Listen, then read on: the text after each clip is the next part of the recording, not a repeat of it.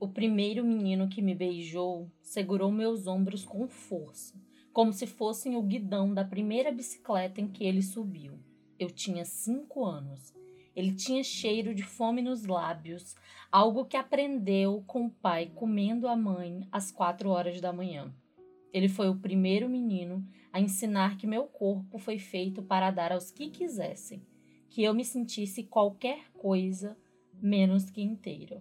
E meu Deus, eu de fato me senti tão vazia quanto a mãe dele às 4 e 25 Sexo exige o consentimento dos dois. Se uma pessoa está ali deitada sem fazer nada porque não está pronta ou não está no clima ou simplesmente não quer e mesmo assim a outra está fazendo sexo com seu corpo, isso não é amor, isso é estupro.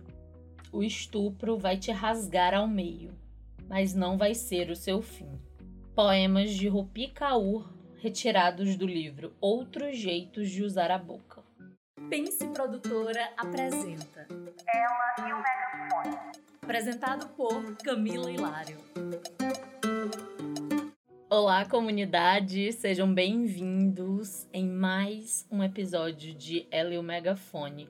Eu já quero desde já avisar que este episódio contém conteúdo sobre abuso sexual e estupro e que isso pode ser gatilho para algumas pessoas, né? Então, se você é sensível a esse conteúdo, por favor, não escute. Essa semana eu fui totalmente abalada, eu fiquei assim totalmente em choque com uma produção audiovisual, né, com uma série que se chama I May Destroy You. Ela foi escrita e criada pela Michaela Coel, que ela é uma atriz, roteirista, cantora, compositora, poeta e dramaturga britânica, né? A, ela tem ascendência ganesa, ela tem uma mãe, né? Ela tem uma mãe, é ótimo. A mãe dela é, é de Gana. E ela também é a criadora da série Till e Gum. Não sei se você já assistiu, de 2016, que tá no catálogo da Netflix.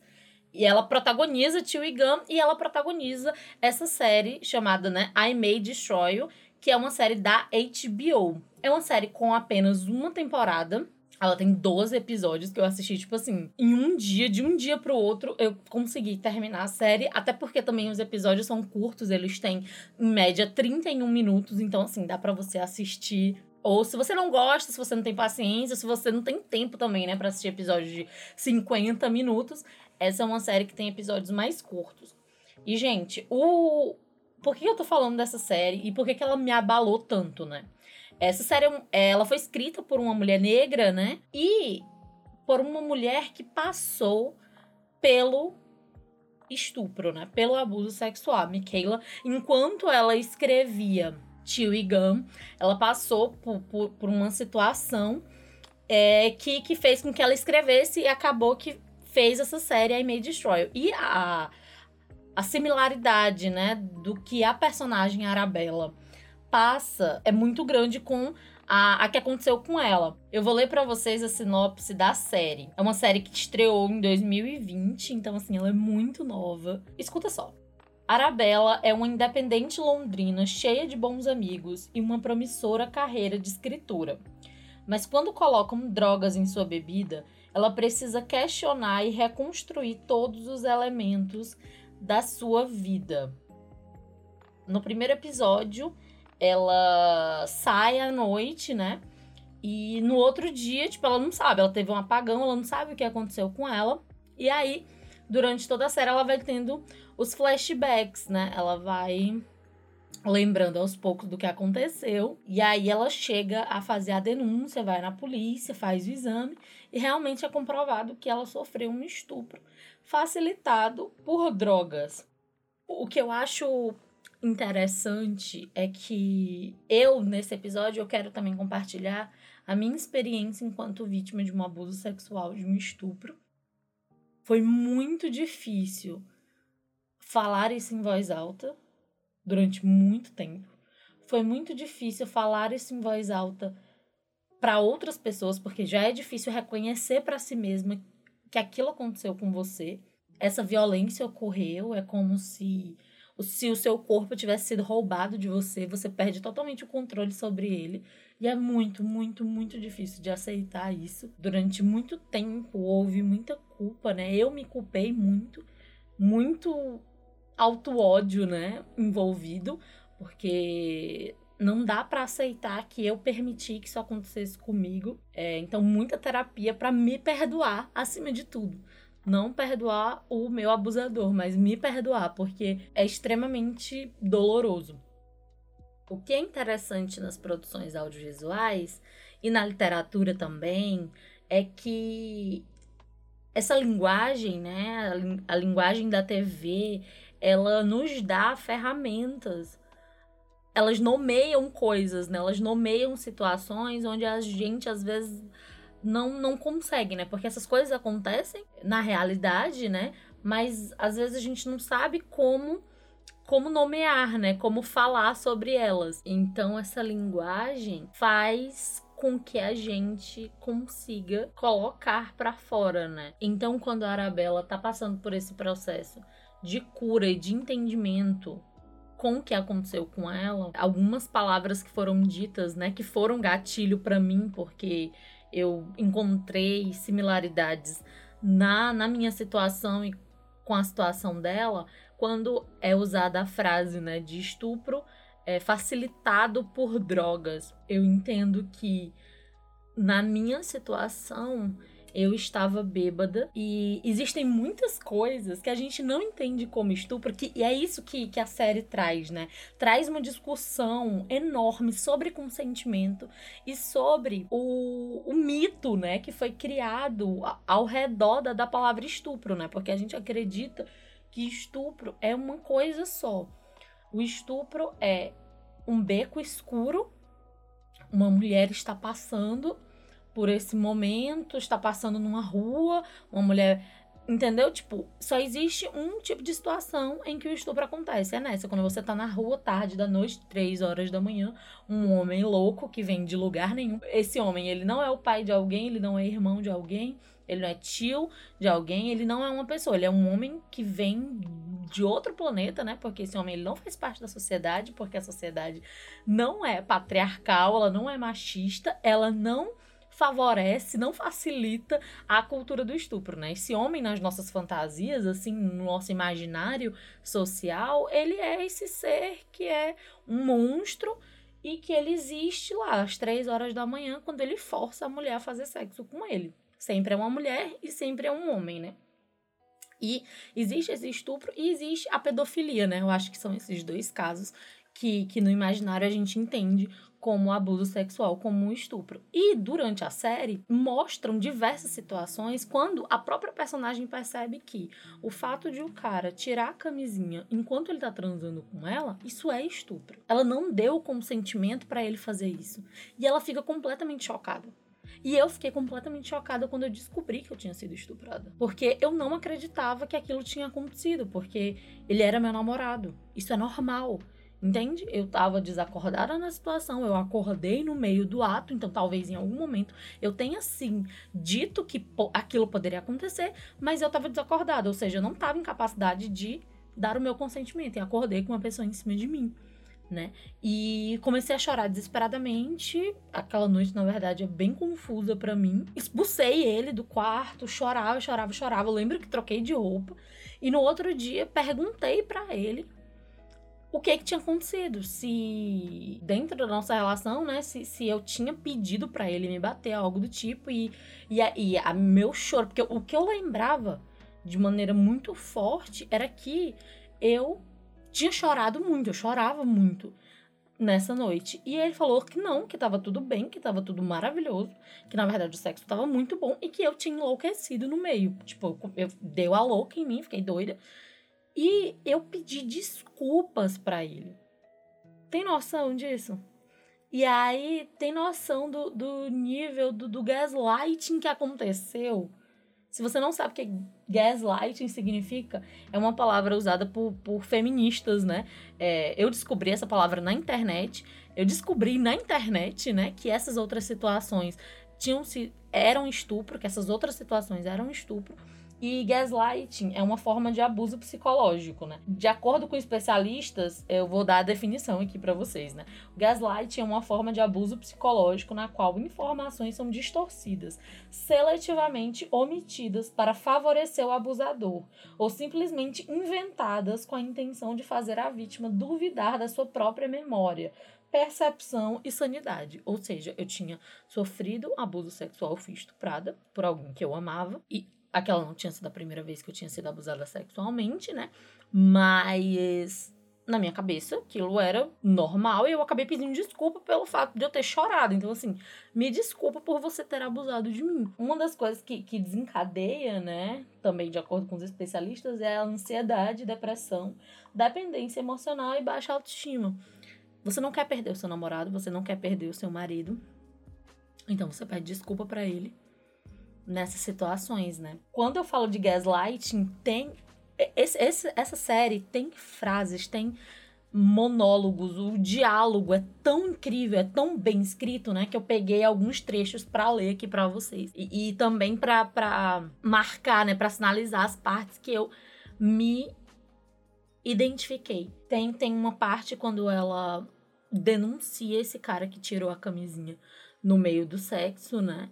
É, ela diz: ele apaziguou o meu choque e me manipulou de tal forma que não tive nem um segundo para entender o crime hediondo que tinha ocorrido.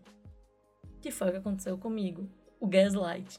Que ele me apaziguou de uma forma que eu não pude nem entender que um crime tinha acontecido comigo. E eu só fui descobrir anos depois. Eu repito aqui para vocês, eu descobri anos depois. E vem choque, e vem uma dor imensurável. E vem, assim, eu sou uma pessoa que tem um transtorno de ansiedade, tenho depressão. Lidar com o fato de que aquilo aconteceu comigo, que aconteceu com o meu corpo, que o meu corpo foi violado, que alguém fez algo comigo em que eu não permiti, é um processo que eu, eu tento tratar na terapia, né? E, inclusive, também na série, a terapeuta fala de dormência emocional, que são uma das características, das consequências de uma vítima de estupro, né? O que ela sente depois, uma das coisas é essa dormência emocional.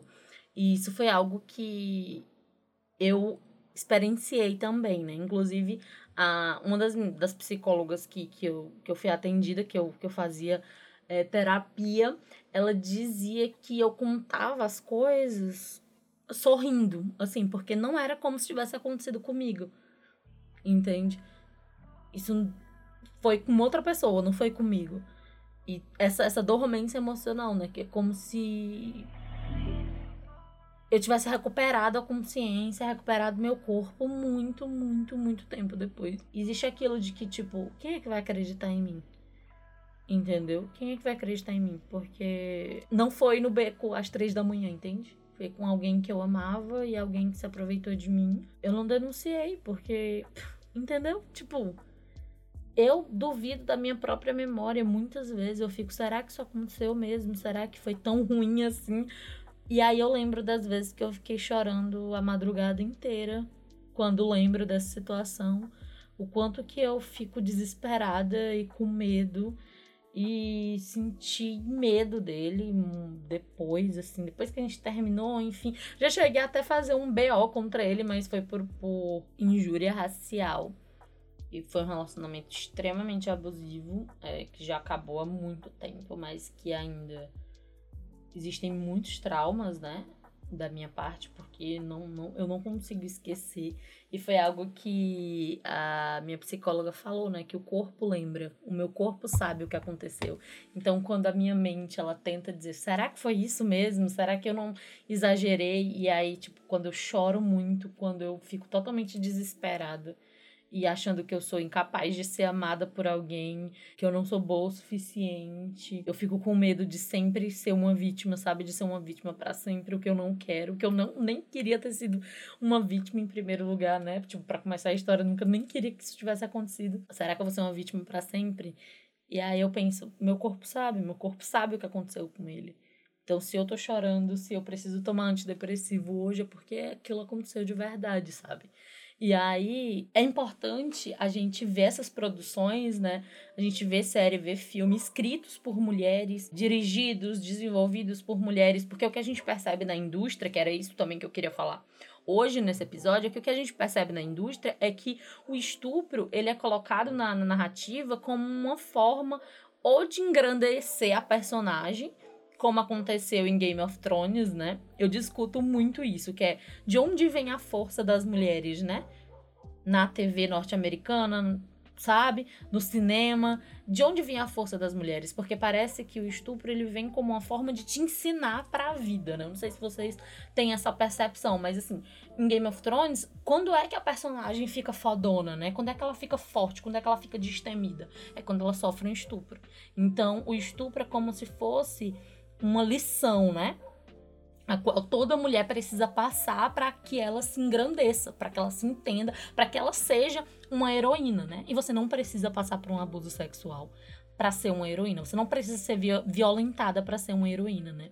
E em muitos momentos, essas histórias que são escritas por homens são colocadas de forma, né? Até tipo as cenas de estupro, né? Que são muito fortes, muito pesadas. E às vezes são colocadas de forma totalmente aleatória, sabe? Que não precisa mostrar, tipo, pode ficar é, subentendido, pode ser um subtexto, sabe? Você, ok, isso faz parte da trajetória da personagem, né? Mas a forma como é mostrada, em muitos casos, é como uma forma recreativa, sabe? Existem homens que consomem esses conteúdos porque gostam de ver esse tipo de situação, entendeu? Gostam de ver estupro. E os, os roteiristas, os diretores gostam de colocar porque é isso, entendeu? Isso vende, isso é legal. E, e quem consome, as mulheres, né, que consomem seriados é, de guerra e outros, outros gêneros, né, também. Nós ficamos, porque eu me incluo nisso, a gente fica totalmente mortificada por causa dessa romantização do, do estupro né, como algo realmente natural e normal. Claro que isso acontecia, né? Acontecia nas guerras, mas a forma como ele é mostrado, a forma como a personagem é, é marcada pelo que aconteceu, a gente consegue ver a diferença quando a escrita é feita por mulher e quando a escrita é feita por homem. E aí, quando a gente passa por situações, né, por essas violências que são terríveis, mas que por não estar no imaginário como terríveis, né? Porque o que é que é a cultura do estupro?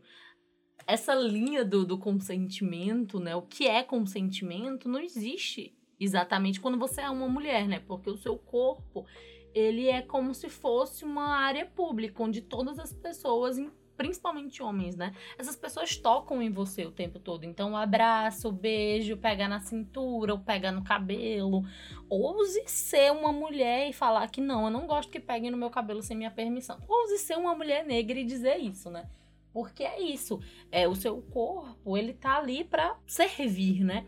Então, e no Brasil, né, essa coisa do abraço, do beijo, tudo assim, não existe de verdade um limite estabelecido, né? Então, assim, aí o cara vem, pega na sua cintura, vai subindo, então vai descendo no ambiente de trabalho, que seja onde você estiver, na sala de aula, na escola, na rua, você vai pegar um ônibus, você vai se despedir de alguém. Você acha, não, mas não foi um estupro, não foi um abuso, não foi assédio, porque o cara, sabe, fez isso sem querer, ou não tem nada demais, ou entendeu? Quando você tá dentro do ônibus quantas e quantas vezes eu já deixei de ir de saia, de vestido, porque ia andar de ônibus e sabia que alguma coisa ia acontecer comigo. E nada ia acontecer, absolutamente nada. Nem se eu gritasse dentro do ônibus.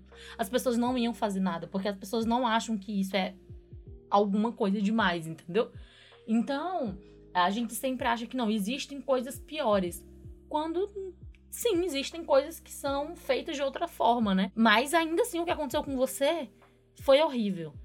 E você merece ser ouvida. E foi um crime. E você, sabe, você precisa de acolhimento. Tanto quanto uma outra, um outro tipo de vítima. E essa é uma coisa que a Arabella, né? A personagem da Michaela Cowell. Eu não sei se fala Micaela ou se é Michaela, tá, gente? É, quando ela diz Percebo mesmo o que é sofrer como mulher. Um pequeno estupro na boca é um passeio no parque quando meninas são apedrejadas só por terem celular. Sangram até morrer após uma mutilação genital ou têm o útero destruído irreparavelmente por milícias que sistematicamente as violam em guerras. São estes fatos um alerta sutil para não falar tão alto das minhas experiências? Ou são um alerta para eu gritar? O meu grito pode ajudar o grito silencioso delas? É incrível como isso, isso me fez pensar, sabe? Então eu devo ficar calada? porque existe uma guerra acontecendo. E isso é algo também que a personagem faz, né? A terapeuta pergunta para ela o que é que funciona para ela se acalmar e ela diz que ela fica repetindo, né? Há crianças com fome, há crianças com fome, há uma guerra na Síria, há uma guerra na Síria, nem todo mundo tem celular, nem todo mundo tem celular. E ela diz que isso serve para que ela veja a de forma geral as coisas, sabe? Tipo, ah, existem coisas piores acontecendo no mundo. E aí a, a psicóloga fala, né? Tipo, mas quando você começa a pensar nessas coisas grandes, você perde os detalhes, né? Que os detalhes é você, o que aconteceu com você. Quando você se vê de forma individual, que as suas dores também importam, que o que aconteceu com você também é importante. Quando eu falo para vocês sobre essas linhas, né, do consentimento que ninguém sabe muito bem o que é, quando na verdade a gente sabe, né? Mas como existe essa cultura que facilita essas atitudes, essas atitudes predatórias, né? De, desses homens que simplesmente podem passar a mão no seu corpo. E eles são homens de família, são homens legais, são homens legais, né? São pessoas engraçadas, são seus primos, pode ser o seu primo, pode ser o seu amigo, pode ser o seu irmão, né? Ele pode fazer essas coisas e a gente simplesmente acha que é tudo bem. A Arabella, ela vai para um grupo de apoio, né? A vítimas de, de estupro. E uma das mulheres nesse grupo, ela diz: Nossa, quando eu falei pro, pro, pro cara, ele acha, ele só pode achar que eu sou louca, né? E ela responde: Nesse grupo de, de apoio, eles só podem chamar os homens de Bob. Em toda situação, os homens são Bob e as mulheres são Bárbara. É, porque você pode. A, a, justificativa, né? É que naquele momento você pode estar falando do irmão de alguém ou do chefe de alguém. Então, para não criar essas situações, eles colocam um nome genérico, né? E aí ela responde: Bob provavelmente acha que você está louca. Ele acha que tudo isso é um pouco desnecessário e essa coisa de espaço pessoal está indo um pouco longe demais. Ele está muito confiante em seu ponto de vista, porque foi explorar para ver por si mesmo quais limites e violações essas mulheres estão discutindo, porque Bob é meticuloso. E em suas explorações, Bob encontrou a linha que o separava de todo o resto. Em vez de cruzá-la, ele andou na ponta dos pés e experimentou essa sensação de estar no limite, na fronteira, bem na linha de não estar nem em um lugar nem em outro, e viu como, nesta área cinzenta, onde nada estava muito claro, ninguém poderia ter certeza de nada. Ele não consegue expressar, seguir nossas palavras. Ele não consegue identificar exatamente o que foi que ele fez para nos fazer sentir que havia algo de tão errado. Então, sim, Bob acha que você está louca. Ele acha que é o homem mais inteligente da sala, porque Bob observou os detalhes. Precisamos começar a observar Bob, dizendo a ele: Nós vemos os detalhes, nós vemos você, Bob. E se o virmos, isso significa que estamos bem ali, com você, na ponta dos pés, na linha, bem atrás de você. E naquele lugar onde as regras, a clareza, a lei e a separação deixam de existir, mostraremos exatamente o que queremos dizer com violação. Olha essa esse monólogo. É, nossa, quando ela fala isso, eu fiquei toda arrepiada, porque é daquilo que eu falei para vocês. Maridos também estupram, namorados estupram, amigos, irmãos, pessoas queridas estupram, pessoas queridas, né? Aspas, aspas, pessoas da nossa convivência, porque quando a gente fala de estupro, a gente pode falar de estupro marital, que é quando acontece no casamento. Quando você faz uma coisa que você não quer fazer. Eu comecei no. Eu comecei esse episódio com os poemas da Rupi Kaur, né? Quando ela diz: quando você está fazendo sexo com alguém e a pessoa tá deitada lá que ela não quer fazer, quantas vezes eu já estive em relacionamento onde eu não queria fazer sexo? E eu fiz, porque achava que era o que eu tinha que fazer para manter o meu homem. Porque essa é a mentalidade que é passada pra gente. Quando eu falei de consentimento, né? Você entende muito bem quando você tenta passar a mão na bunda de um homem, de um homem hétero né? Que é geralmente essa mentalidade de machão, hétero, etc. Tenta passar a mão na bunda dele para ver se ele deixa. Ele fica totalmente horrorizado. Porque aquela área ali é sagrada. O corpo dele é sagrado. O corpo dele merece respeito. Entendeu? Por que, que homens heterossexuais morrem de medo e odeiam quando homens gays, homens homo homossexuais dão em cima deles. Chamam eles de gostosos, etc. Porque é assim que eles tratam as mulheres. E eles sabem que aquele jeito é nojento. E eles não querem ser tratados dessa forma. Entendeu? Então, existe o.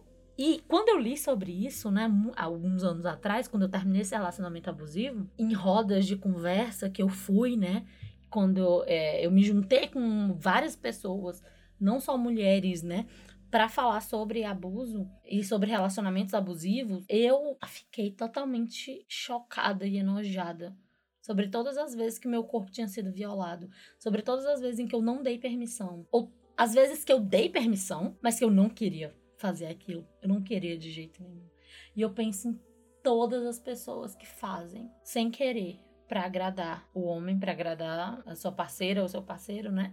Porque, claro que em relacionamentos homossexuais, homoafetivos, também existe abuso. Eu falo da minha experiência, né? Que eu passei com, com homens heterossexuais. E em muitos lugares do mundo não é considerado crime o marido estuprar uma esposa. Porque faz parte do dever dela enquanto mulher satisfazer o seu marido. Então, como é difícil quebrar essa cultura?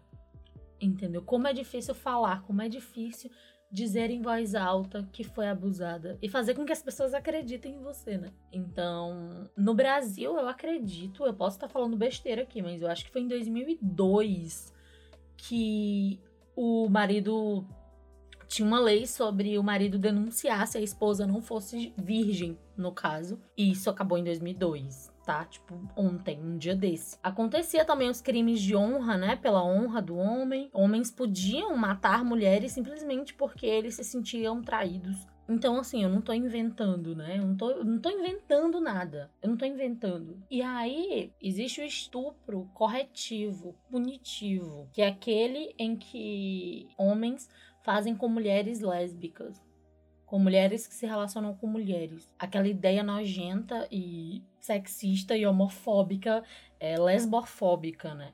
De que a mulher precisa de um pênis para se satisfazer. E com certeza, quando acontecer o estupro, essa mulher vai se corrigir ela não vai ser mais lésbica. Existe o estupro que é feito pela força, né? A força. Mas Existem aqueles em que você tá bêbada, em que o cara, o amigo da galera fala assim: ah, eu vou só te levar em casa. E ele força uma situação, força um sexo oral, força masturbação, estupro, é, penetração, sexo, o sexo, que não é um sexo, né? Porque pra ter sexo precisa haver consentimento. Quando a gente coloca, quando a gente vai ver matérias, né? Sexo com uma criança, sexo contra a vontade. Não, não é sexo contra a vontade. E não é sexo com criança, porque não existe sexo com criança, existe estupro. Se é contra a vontade, automaticamente é estupro. Se você tá fazendo para agradar o seu namorado, pelo amor de Deus, isso é estupro. E para perceber isso, quando eu li sobre isso, né, quando eu via é, em grupos feministas, quando eu lia sobre tudo isso, até essa questão, né, na série, quando ela diz, o cara tirou a camisinha. Isso é estupro, pelo amor de Deus, denunciem, falem com alguém. E eu quero dizer para vocês que eu tô extremamente ansiosa fazendo esse episódio. E eu ainda não acho que ele vai sair do jeito que eu quero que ele saia, porque eu fiquei com dor de barriga antes de. Eu já escrevi sobre isso, tenho um roteiro, eu pesquisei sobre isso, porque eu queria estar tá bem preparada, né, para falar sobre. Mas eu acho que não dá, não dá para eu ficar bem preparada, porque é um tema muito difícil e sensível para mim. Eu não falei com a minha família sobre isso, eu tô falando aqui para vocês, tô falando aqui para muita gente, para quem vai me ouvir nesse podcast, mas a minha mãe não sabe. Eu já tive muitas crises de choro, muita dificuldade para me relacionar com outras pessoas. Quantas pessoas que convivem com você talvez tenham sido abusadas e você não faz ideia, você não sabe? Quantas pessoas já foram abusadas e nem elas fazem ideia do que aconteceu com o corpo delas? É sobre isso que eu queria, sabe? Eu queria falar Eu queria contar a minha experiência, um pouco da minha experiência, porque tem coisas que eu não consigo falar nem em voz alta. Ainda existem coisas que eu não consigo assumir para mim mesma que aconteceram. Eu vi, né, quando eu assisti sobre isso, eu, eu, a única coisa que eu pensei foi: eu preciso falar, eu preciso falar sobre isso, eu preciso que as pessoas assistam essa série. E eu preciso que, que elas percebam, né? Ela, que elas percebam que o que acontece com elas não é normal. Né? Com muitas de nós, isso não é normal. Isso não é saudável, não é comum, né? Porque assim, tipo, ai, eu digo normal no sentido de naturalizar a situação, entendeu? Tipo, ai, isso aconteceu, mas isso é. É o que os homens fazem, é assim mesmo. Não, não é assim mesmo, não é assim que os homens fazem. Não é assim que os homens devem fazer. Obviamente que existe muito a ser falado sobre estupro historicamente, né? Mulheres negras escravizadas eram estupradas pelos senhores da Casa Grande. A mestiçagem, né? No Brasil é fruto de estupro, estupro de mulheres indígenas, de mulheres negras. É, existe muita leitura sobre isso, muitas produções sobre isso também, mas hoje eu quis trazer uma noção mais individual, né? Porque eu queria compartilhar minha experiência com vocês e queria compartilhar minha percepção sobre essa série. I May Destroy You. Eu tenho, mais duas séries que eu quero indicar para vocês, essas séries que são mais novas, né? É, e que falam dessa perspectiva de mulheres, de mulheres cis, né? Também é importante dizer isso, que essas séries que eu assisti são mulheres cis, são mulheres heterossexuais é Ginny in George, é uma série da Netflix, ela é de 2021, ela é bem nova e eu gostei bastante, me deu muitos gatilhos, porque a personagem adolescente, né, uma série adolescente, e a personagem adolescente, ela é filha de um relacionamento interracial, então também tem muitas questões, né, tem muitas discussões sobre pertencimento, né, é, ela é negra, ela é mestiça, né? E é uma adolescente se descobrindo num lugar novo e tal. A série é muito legal. E a mãe dela, que é uma mãe também muito jovem, passou por abusos sexuais na infância. E aí eu gostei muito. E tem outra série que é uma produção canadense. Que é Entendeu ou Quer Que Eu Desenhe. O título é esse mesmo, tá? Você procura na Netflix. E é sobre um grupo de amigas. E acontecem várias situações e tem uma, uma uma discussão muito foda sobre relacionamento abusivo, né? Elas tentando proteger a amiga desse relacionamento abusivo. Eu gostei muito. Sobre essa coisa da, de amigas, né? De amigas tentando avisar, eu fico pensando no quanto a gente culpa a vítima, né? Como é muito natural pra gente culpar mulheres nessa situação e dizer que elas simplesmente gostam de estar tá ali. E se não saíram do relacionamento até hoje é porque gostam mesmo e não adianta a gente falar nada. E, é, e, existe uma coisa muito do ego também, né? Porque, tipo assim, ah, se eu tô falando pra fulano pra ela sair daquele relacionamento e eu falei uma vez ela não saiu, então também não vou dizer mais nada. Porque automaticamente a gente quer que a pessoa siga o nosso conselho, que a pessoa saia dali, que a pessoa seja feliz para sempre. Mas na vida não funciona dessa forma, né? E quando a gente fala sobre manipulação psicológica, que é isso que, que é difícil, né? Para as pessoas entenderem, ah, mas ela tá vendo, ela tá vendo que o cara é um escroto, ela tá vendo que o cara é um babaca, ela tá sofrendo violência, ela tá apanhando, ou às vezes ela não tá apanhando, como eu não apanhei no relacionamento abusivo que, que eu vivi, né? Mas você não precisa apanhar, você não precisa apanhar para sofrer abuso, né? Então, eu, eu li para vocês o significado do gaslight, né? Existe um tipo de manipulação que é tão foda, que é tão forte, que você duvida absolutamente de tudo que aconteceu com você e é, uma, é como se você estivesse num universo paralelo, entendeu? E o cara criou esse universo e ele comanda esse universo e ele só vai deixar ele, você sair desse universo quando ele quiser. E é difícil pra caralho sair desse universo. Quando você acorda, né? Quando você recupera o próprio corpo, que eu levei anos para recuperar o meu corpo e a minha mente. E tô em busca ainda, né? Da sanidade mental, porque não é algo que você simplesmente se cura e isso vive com você, isso fica com você durante muito tempo. Eu espero que não para sempre, mas eu não sei, eu não, eu não sei, né? Porque eu ainda tô nesse processo. Eu não tô do outro lado ainda, nem sei se existe esse outro lado. Mas é muito difícil. Então, acolher pessoas. Se você percebe que tem alguma coisa errada, você pode ajudar. Conversando, mandando alguma coisa. Essa série, assiste isso aqui. E aí, como eu, como aconteceu comigo, né? Quando eu li sobre isso, quando eu li outras pessoas falando sobre, eu falei, cara, eu já passei por isso também. E a pessoa tá dizendo que o que aconteceu com ela é estupro. Então, o que aconteceu comigo também foi estupro. Vocês estão entendendo? Esse episódio ficou muito longo, mas eu espero de coração que você escute, que você tenha escutado tudo, que você assista a série, conheça um trabalho incrível de Michaela Cowell, consuma os produtos, as produções feitas por mulheres pretas, por mulheres indígenas, por mulheres trans, por mulheres com deficiência. Porque é isso, né? Quando a gente é dono da nossa narrativa, quando a gente fala sobre as experiências que aconteceram com a gente, quando a gente é a voz, entendeu? Quando ah, existem homens brancos heterossexuais que estão falando sobre determinados assuntos, eles não sabem, eles não entendem. Então, quando a gente consome essas produções que foram feitas por essas pessoas, a gente consegue pegar, sabe? E, e, é muito emocionante de assistir.